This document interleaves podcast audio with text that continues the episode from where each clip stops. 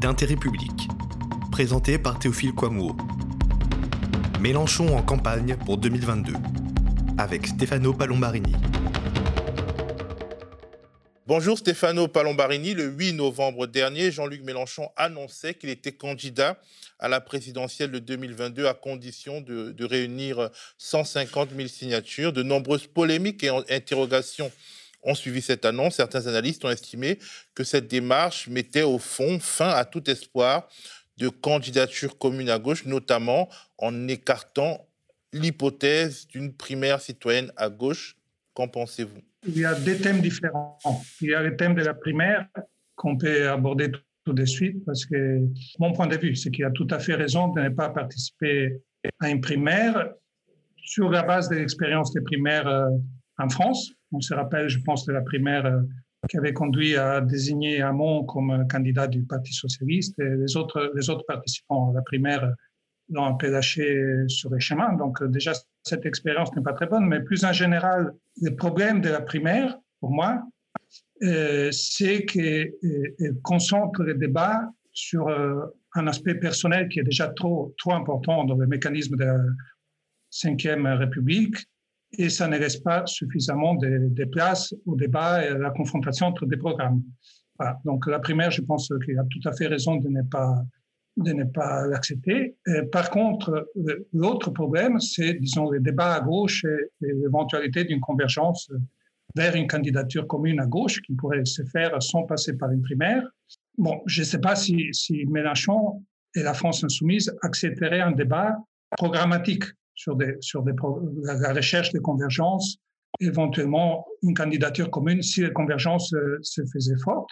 Mais je ne sais pas si vous accepterez ou pas, parce que d'un côté, il y a la France insoumise qui a un programme très structuré depuis des années et connu, et de l'autre côté, il y, a, il y a un peu de vide.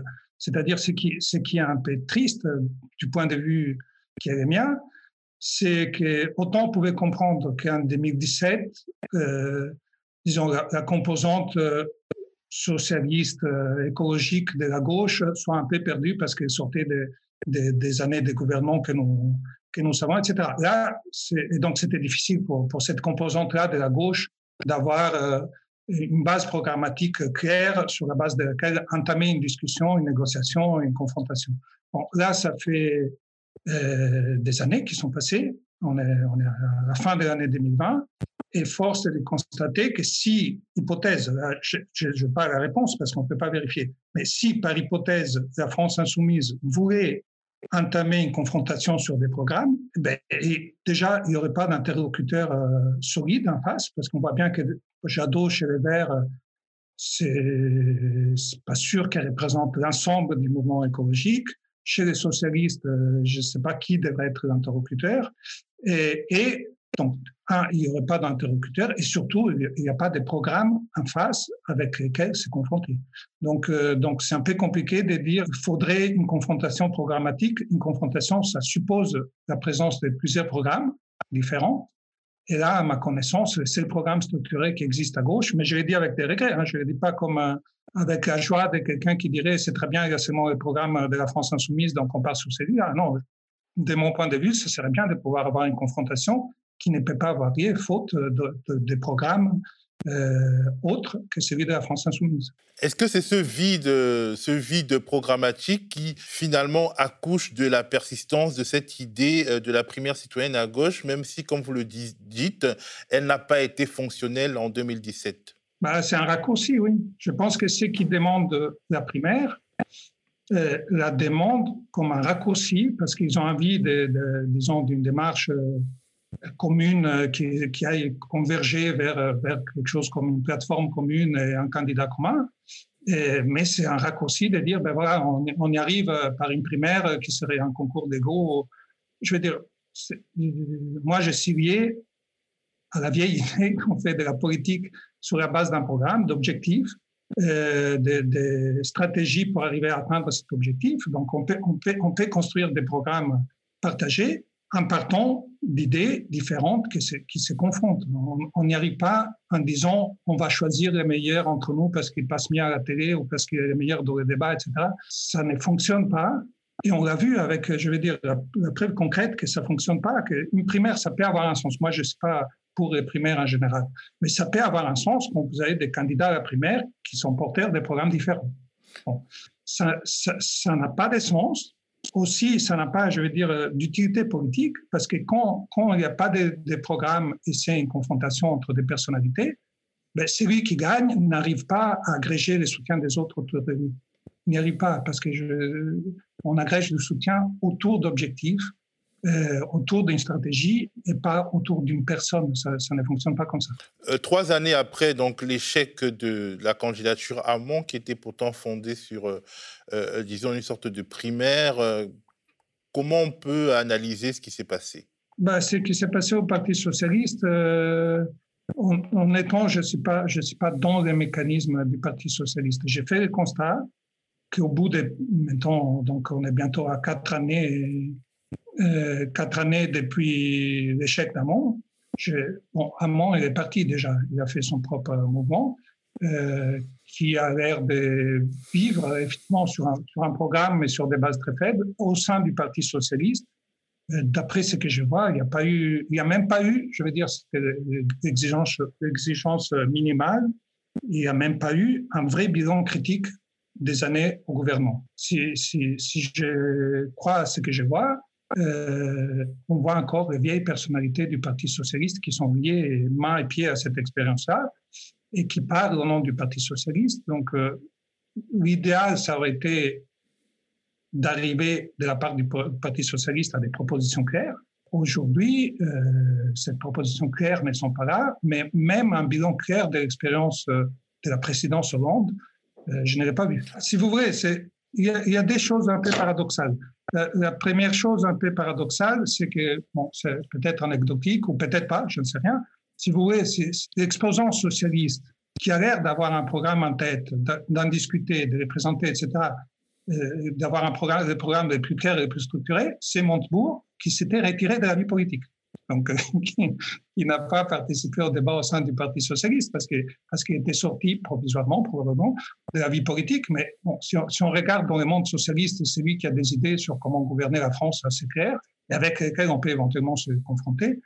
C'est quelqu'un qui n'a pas participé à la vie du Parti socialiste au cours des dernières années. Bon, ça, c'est le premier paradoxe. Et le deuxième, euh, qui est moins anecdotique, c'est que, si vous voulez, c'est le paradoxe, c'est de voir cette, euh, pour moi, impossibilité d'entamer un débat dans une situation dans laquelle le débat serait plus simple qu'il y a quatre ans.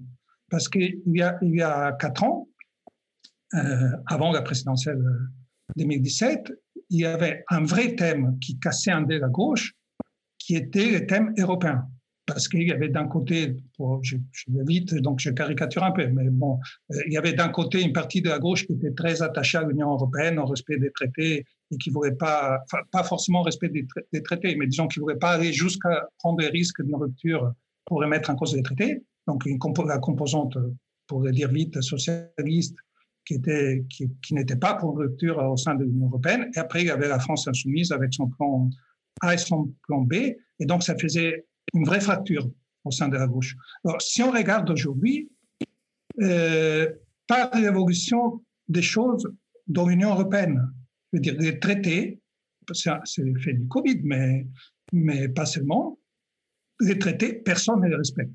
Donc, ces débats-là, personne ne les respecte, les traités. Il n'y a plus de débat possible. Vous voyez? Donc, ça existe toujours probablement une fracture euh, sur, sur, la perspective de la construction européenne, mais elle, n'a rien à voir avec la vraie fracture qui existait il y a quatre ans. Donc, ce thème qui, qui divisait la gauche il y a quatre ans, mais c'est un peu résolu de, c'est un peu résolu tout seul. Quel est, à votre avis, euh, quelles sont les considérations en matière de timing qui ont motivé Jean-Luc Mélenchon pour faire euh, son annonce du 8 novembre? Du point de vue de la tactique politique, honnêtement, j'en sais rien honnêtement, de mon point de vue, il aurait annoncé sa candidature un mois avant ou un mois après. On savait qu'il aurait été candidat. C'était une évidence, je pense, pour tout le monde. Euh, et je vais dire, il est candidat pour une très bonne raison, à mes yeux, qu'on soit, qu'on soit d'accord ou pas avec ses positions, c'est qu'il est porteur d'un programme qui fait partie du ces, ces programmes fait partie du paysage politique français depuis des années et ça n'aurait aucun sens qu'il n'y ait pas un candidat qui se présente pour défendre ces programmes. Sur le papier, sans union de la gauche, difficile d'imaginer une présence euh, au second tour euh, de la gauche, hein, tant l'espace de cette famille politique sur la scène nationale semble aujourd'hui étroit. D'année en année, on a l'impression que l'espace de la gauche se rétrécit. C'est peut-être pour ça que la fameuse thématique de l'union de la gauche vient avant même dans euh, la thématique des programmes dans l'esprit de beaucoup. Oui, mais justement, Union de la gauche, alors qu'il n'y a pas union autour d'un programme, c'est quelque chose qui aurait qui n'aurait pas beaucoup de sens déjà pendant la campagne électorale, parce que parce qu'on peut se présenter unis alors qu'on est divisé sur les programmes, je pense que ça va convaincre personne. Et si par, une conjoncture euh, un peu miraculeuse, la gauche entre guillemets unie, mais divisée sur, les programmes, gagnait, ne serait pas en condition de gouverner. Et c'est diviserait immédiatement dès qu'il y aurait des choix des gouvernements à faire. Donc, euh, donc je ne vois ni l'utilité électorale de dire euh, unissons-nous alors que nous sommes alors qu'on ne sait pas si, si nous sommes d'accord sur les programmes. Je ne vois ni l'utilité électorale ni la possibilité de gouverner en l'absence d'un programme partagé. Est-ce que du point de vue électoral, ça aurait un sens et ça, aurait une efficacité de faire l'union entre la France insoumise et Emmanuel Valls. Bon, je, pense suffit, de le dire pour, montrer que ça donnerait une candidature qui n'aurait ni, ni de programme ni de crédibilité, donc aucun avenir. La discussion sur le programme, ça permet aussi, une fois qu'elle est entamée, de voir où s'arrêtent les frontières de la gauche et où commencent les territoires de la droite. Est-ce qu'au fond, la figure de proue de la France insoumise n'a pas pris acte de la théorie des deux gauches irréconciliables? Au cas où Mélenchon gagne une primaire de gauche, Valls, comme vous le dites, ne le soutiendra certainement pas, et le contraire semble tout aussi évident.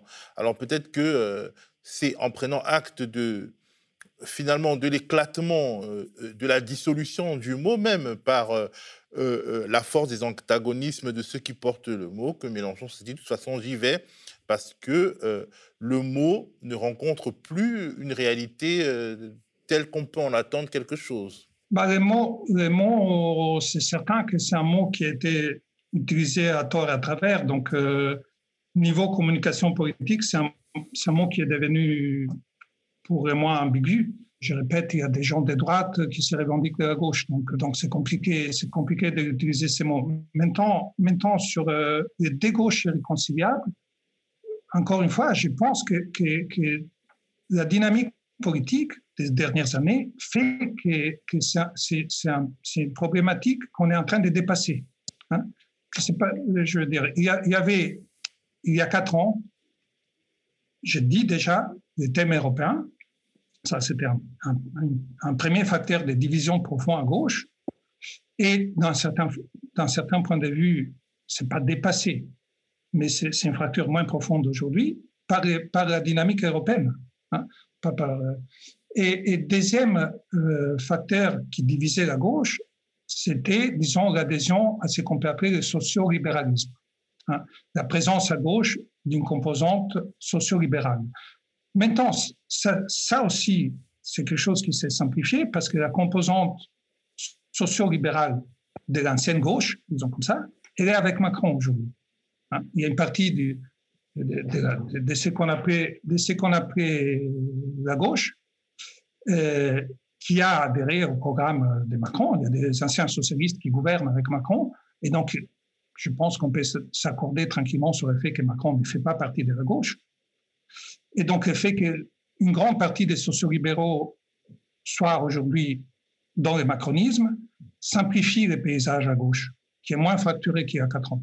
Donc, cette thématique des, gauches irréconciliables, je ne pense pas qu'elle soit si, adaptée à la, situation d'aujourd'hui. Elle était très adaptée à la situation à la fin du mandat Hollande, disons. Non, aujourd'hui, je pense que ce qui complique les choses à gauche, c'est que, que d'un côté, euh, vous avez, euh, disons, une gauche clairement antilibérale euh, pour je parle de la France insoumise, qui est pour, pour, pour une forme de protectionnisme solidaire, pour une transition écologique pilotée par des politiques étatiques. et, qui a donc un programme qui est clair, qu'on peut discuter, mais qui est clair et de, pour RS, il y a une sorte de nébuleuse des de déçus du hollandisme, euh, cette espèce de galaxie écolo-socialiste déçue par Hollande, pas convaincue par Macron, et qui se cherche un peu. Mais disons, le problème, c'est que c'est qu'ils devraient commencer à s'y retrouver un peu, je veux dire, à faire les boulots qu'ils n'ont pas fait au cours de ces années. Mais s'ils les faisaient, euh, je pense que le paysage à gauche, à gauche serait un peu plus clairement défini et qu'on pourrait éventuellement discuter des confrontations programmatiques, des convergences, et au bout du processus, au bout du processus, si le processus euh, allait loin, on pourrait aussi discuter des, candidatures communes, mais on ne peut pas commencer un parcours par la fin du parcours. Alors certains euh, qui ont soutenu Jean-Luc Mélenchon en 2017 estiment qu'il a changé de programme, disons qu'il a changé d'orientation politique et que, euh, par exemple, il a laissé euh, les classes populaires sur le côté et préfère désormais s'attacher à des problématiques sociétales, identitaires, et que finalement, euh, ce serait peut-être ça le nouveau curseur, euh, le nouveau marqueur des gauches irréconciliables plutôt que l'Europe ou le libéralisme Écoutez, je, connais, je connais cette version de, l'histoire. je pense qu'il n'y a aucun fondement dans, la réalité, aucun. déjà, si on regarde juste d'un point de vue, il y a des, il y a différentes légendes, je vais les appeler comme ça. Une, c'est celle-là une autre, c'est, disons, celle-là, elle est fondée sur une autre que la France insoumise a alimentée de son côté, euh, qui était fondée sur les résultats du premier tour de la présidentielle. C'est-à-dire qu'il y aurait eu, il y a eu, évidemment, presque 20% d'électorat qui a voté Mélenchon au premier tour de la présidentielle. Et, ça a été interprété par la France insoumise comme une adhésion massive, je vais dire 20%, importante, au programme de la France insoumise. Alors, et, donc, cela alimente la deuxième légende, c'est, voilà, on était arrivé à 20%, après on a abandonné les classes populaires et on est, tombé à 6% aux européennes, à cause de ça. Bon, alors pourquoi tout est faux dans ces histoires? Parce que si vous regardez euh, les sondages, l'appui à Mélenchon, avant, avant le premier tour de la présidentielle, jusqu'à, j'ai regardé hier, jusqu'à un mois avant la présidentielle. Mélenchon, il était à 13%. Un mois avant, 13. Euh, la France insoumise et les partis communistes, aux législatives 2017, c'est-à-dire un mois après la présidentielle, ils ont fait 13%. Aujourd'hui, donc euh, des années après, vous regardez les sondages, Mélenchon, il est à 13%. Donc il y a une stabilité euh, totale de cela, avec des points bizarres, en effet, euh, des points, des anomalies, dans cette stabilité très forte, autour de 13-14% d'adhésion à la candidature Mélenchon et au programme de la France Insoumise. Les, des points, les des anomalies, c'est le premier tour de la présidentielle et les, européennes. Et des, ce sont des anomalies qui s'expliquent facilement, facilement si on regarde le filtre. C'est-à-dire que dans le premier tour de la présidentielle, ça ne fait pas plaisir. Moi, j'ai écrit ça, je crois, quatre jours après les résultats du premier tour de la présidentielle. Et les insoumis n'étaient pas du tout contents. Mais c'est très clair qu'il y a eu quelque chose comme un vote utile de la part des électeurs qui envisageaient plutôt de voter Hamon. Et, et Hamon qui était jusqu'à quelques semaines avant la, la présidentielle, pas très loin du niveau de Mélenchon même euh, pendant une période, il était un peu plus haut. C'est très clair que, les 13% d'adhésion réelle au programme de la France insoumise est passé à 20% parce qu'il y a eu un vote utile des gens de gauche qui, qui se sentaient beaucoup plus proches d'Amont, mais qui se sont dit, bah, plutôt que j'étais notre, nos, voix sur Hamon qui, n'a aucune chance, on va voter Mélenchon parce qu'on veut un candidat de gauche au deuxième tour. C'est tout simple.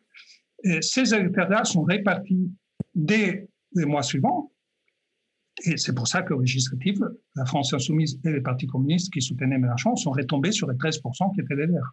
Il n'y a pas eu de changement de ligne de la part euh, de la France insoumise entre la présidentielle et les législatives qui, venaient dans la foulée juste derrière. Il n'y a eu aucun, abandon des classes populaires, rien, rien, de tout ça. Les résultats, euh, l'autre point bizarre dans cette trajectoire, c'est les résultats aux européennes, qui s'expliquent aussi assez facilement. Hein. Euh, un, par une campagne électorale qui n'a pas été du tout comparable en termes de capacité de mobilisation avec la campagne qui, d'un point de vue technique, avait été exceptionnelle pour la présidentielle. Mélenchon, je pense que tout le monde s'en rappelle, hein, vraiment d'un point de vue des techniques de campagne, avait fait une campagne comme on n'en a pas vu beaucoup d'autres, ni à droite, gauche confondue, euh, depuis des dizaines d'années, je pense, en France. Donc, il avait fait une campagne exceptionnelle. La campagne des européennes n'a pas été mobilisatrice du tout. Ça, c'est un premier point. Le deuxième point, c'est que euh, quand, vous, quand vous avez un électorat, surtout dans les couches populaires, qui est un électorat très sceptique, au minimum sceptique, ou si ce n'est hostile à l'Union européenne, ben, l'élection des députés au Parlement européen, c'est pas les thèmes les plus mobilisateurs qui soient. Voilà, c'est, je veux dire, c'est des, et, toujours, je veux dire, si les résultats des européennes étaient liés à un changement de ligne qui avait éloigné les classes populaires de, la France insoumise, on n'expliquerait pas pourquoi aujourd'hui, dans le sondage, Mélenchon est de nouveau à 113%. Comme, avant. Il a retrouvé de nouveau l'électorat perdu. Je pense que, que c'est le constat qu'il faut faire, qui n'est pas un constat enthousiaste, hein. c'est que, que l'adhésion réelle à l'avenir en commun, au programme de Mélenchon et de la France insoumise, c'est aux alentours de 13-14%. Et ça, de façon très stable depuis des années. Ce qui est vrai, et là aussi, toutes les données disponibles indiquent cela, c'est que dès les premiers tours de, la présidentielle 2017, Mélenchon avait du soutien dans les classes populaires, disons pour dire vite, des gauches. Mélenchon n'a jamais n'a jamais été appuyé par des classes populaires qui, par leur histoire, par leur euh, parcours, par leur identité politique, etc., se considèrent comme des droites. Il n'y a jamais eu une espèce de capacité de, de Mélenchon et de la France insoumise d'attirer des électeurs en provenance disons, de, la galaxie des droites. Ça n'a jamais existé. Ça. Pourtant, c'était une, croyance, c'était une croyance répandue à, cette période-là, que euh, ben, finalement, il y avait une sorte de, euh, de cristallisation autour du peuple du peuple indéfini, d'un peuple indéfini euh, qui serait venu de la droite et de la gauche. Écoutez, j'ai publié donc euh, ce livre hein, juste après la présidentielle, au printemps, enfin mai 2017, je crois avoir publié ça sur mon blog euh, Mediapart. J'ai publié une analyse dans laquelle on montrait que 86% des électeurs Mélenchon avaient voté en 2012 soit Mélenchon, soit Hollande. Et que l'électorat, euh, alors là je vais de mémoire, mais l'électorat Mélenchon 2017, qui avait voté Front National en 2012, sur les 20% de Mélenchon, c'était 1%. Mélenchon avait eu des grands mérites, et ça, c'était son grand mérite à l'époque, c'était de ramener à gauche de l'électorat populaire qui était à gauche et qui avait, disons par, par déception de goût, etc., qui avaient arrêté de voter. Est-ce qu'on peut dire que finalement, euh, euh, la nouvelle fracture, ce n'est plus l'Europe pour des raisons qui ne sont pas liées à la classe politique française, mais au, à l'évolution de l'Europe, ce n'est plus vraiment le social-libéralisme parce que le schisme macronien est venu tout clarifier, mais que c'est la laïcité. La conception, les différentes conceptions de la mmh. laïcité qui se, qui se battent. Alors oui, il y a différentes conceptions de la laïcité qui se battent. Moi, je vois ça à l'intérieur de quelque chose de, plus fort et de plus important que la laïcité, qui est un thème important, bien sûr. Mais euh, il faut, je pense qu'il faut élargir un peu les regards et voir que cette question euh, de la laïcité, des différentes, visions de la laïcité, parce qu'il n'y a pas ceux qui sont pour la laïcité, ceux qui sont, qui sont contre. Il y a qui sont attachés à la définition de la laïcité de la loi 1905, et Mélenchon fait partie de cela, moi aussi, au passage, et, il y a ceux qui conçoivent la laïcité comme une sorte d'arme de combat qu'il faudrait utiliser contre l'islamisme, hein, pour le dire vite. Alors que la, laïcité de la, loi 1905, ce n'est pas une arme de combat, même pour des combats très nobles. Hein. Ce n'est pas une arme de combat, la, loi de la laïcité 1905.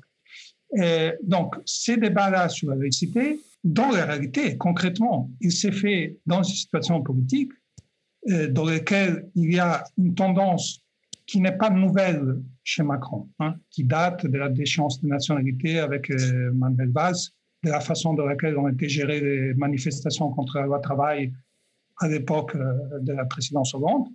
Et, et, cette, cette, tendance est accentuée de façon visible sous Macron. C'est une tendance à répondre à la crise sociale et économique par quelque chose comme une fermeture autoritaire du pouvoir. Hein. Et ces débats sur la laïcité, il est là-dedans. C'est un aspect du débat plus large sur l'autoritarisme du pouvoir. Parce qu'on voit très bien, si, si, vous prenez les mesures qui sont prônées par ceux qui défendent non pas la laïcité de 1905, mais la laïcité comme arme de combat, mais vous avez des propositions pour limiter la liberté d'enseignement à l'université. Vous, euh, euh, il faudrait enseigner, mais pas, comme pas avec la liberté qu'on a aujourd'hui. Il faudrait respecter les valeurs de la République euh, avec des contrôles. Est-ce que ce qu'on dit est cohérent ou pas? Évidemment, c'est restriction de la liberté d'enseignement. Vous avez des gouvernements qui vont proposer une loi sur le séparatisme. Moi, j'ai vu ça, la ministre, est-ce qu'il n'y a pas dans une interview à Marianne, qui annonce que dans les lois sur le séparatisme, il y aura la possibilité donnée aux préfets, hein, aux autorités de police, de remplacer les élus locaux pour le choix des associations à financer on n'est pas financé. Peut-on imaginer qu'en France, euh, on aura un jour une scène politique à l'israélienne où la gauche semble, en Israël, la gauche semble avoir complètement disparu? Est-ce que ce n'est pas un des enjeux de 2022 de maintenir le socle, finalement, au-delà de la victoire éventuelle? Bah, Pour Israël, moi, ma comparaison, mais qui est du même ordre, hein. euh, mais je la fais plus volontiers parce que je connais, je connais alors pour Israël, je ne connais pas beaucoup, c'est avec l'Italie, dans laquelle la gauche a disparu. Euh, en Italie, la gauche a disparu et en France, elle existe encore. Et même si je ne suis pas d'accord tout le temps, hein, je ne suis, pas, un militant insoumis, euh, mais c'est un autre mérite qu'il faut reconnaître à la France insoumise, c'est que si la gauche existe en France aujourd'hui, c'est parce qu'il y a quelques années, Mélenchon est sorti du Parti socialiste, a formé un mouvement de gauche d'opposition au Parti socialiste, euh, qui n'était pas un mouvement, je l'ai dit avec tout le respect avec, pour les autres mouvements de gauche qui étaient en opposition au, parti, au parti socialiste, euh, qui existait déjà. Hein. Mais Mélenchon a formé un mouvement, on pourrait dire de la façon la moins blessante possible pour les autres, à vocation majoritaire. En même temps, je ne pense pas que l'enjeu pour 2022 euh, soit des. Oui, peut-être un jeu. Je veux dire, je suis assez tranquille euh, sur le fait que cette force politique sera là en 2022 et qu'il aura du, poids. Je ne pense pas que l'enjeu soit n'est pas disparaître, ne va pas disparaître, cette composante de gauche. Surtout que, disons, aujourd'hui, effectivement, la France insoumise est un groupe de parlementaires c'est pas un individu, il y a une base euh, d'adhérents, il y a un programme, ça c'était vrai aussi euh, il y a quatre ans, et il y a un leader qui est Mélenchon, et il y a aussi euh, un groupe de députés qui se font connaître de plus en plus, qui travaillent bien et qui sont autour de Mélenchon. Ça, ça n'existait pas il y a quatre ans. Donc, je pense que c'est une force politique solide qui a un vrai socle électoral, mais qui doit se poser des problèmes sans se faire des rêves sur les 20% de la présidentielle 2017, euh, sans, tomber dans le cauchemar, ah, on est à 6% comme euh, aux européennes. Faut pas, je pense que c'est les rêves et les cauchemars, il faut qu'ils les évacuent le plus possible. Le vrai problème qu'a cette force politique, c'est de se dire, OK, on a, on a un soutien important, solide et minoritaire, autour de 13-14%. Si on veut gouverner, il faut se poser le problème de comment réagir. Quels sont, à votre avis, euh, les leviers euh, qu'ils peuvent utiliser pour s'élargir aujourd'hui, dans la perspective de 2022 En principe, il y a deux grandes directions d'élargissement. Une, c'est celle que vous évoquez. Hein, et disons, il y a quatre ans, j'appelais ça l'hypothèse populiste, mais, mais, mais j'ai donné une définition de ce terme populiste très précise, mais comme ce terme est utilisé de façon assez différente, après, c'est peut-être un autre mot qu'on devrait trouver. Mais disons, la première direction, c'était de s'élargir vers des classes populaires qui ne sont pas ancrées à la gauche, qui ne, sont pas, qui ne, viennent pas d'une tradition de gauche ou qui sont directement liées à la droite. Euh, cette direction-là, euh, ça a un sens pour moi si, l'objectif c'est de mobiliser des classes populaires qui sont aujourd'hui dans l'abstention, dans le désintérêt. Il faut, il faut essayer de les remobiliser et de les remobiliser sur un programme, disons, hein, pour, pour, le dire euh, rapidement. Ça me paraît très illusoire, par contre, d'imaginer que dans un terme relativement court, on puisse récupérer euh, des, électeurs qui sont à droite, voire à l'extrême droite. Ça, me paraît très compliqué pour une série de raisons. Une raison, c'est que dans un certain milieu populaire qui vote à droite, euh, il y a des intérêts qui, ne sont pas compatibles avec euh, d'autres intérêts populaires. Hein. Ce n'est pas parce qu'on appartient tous aux classes populaires qu'on a tous les mêmes intérêts. J'ai regardé un sondage qui date de septembre sur les attentes des électeurs. Alors, l'électorat Front National ont donné une liste de priorités. Hein. Alors, je vais sur l'électorat Front National parce qu'à droite, c'est l'électorat le plus populaire. Et donc, si on imaginait récupérer cet électorat, on donne à l'électorat Front National une liste de thèmes et on dit indiquer les trois thèmes prioritaires.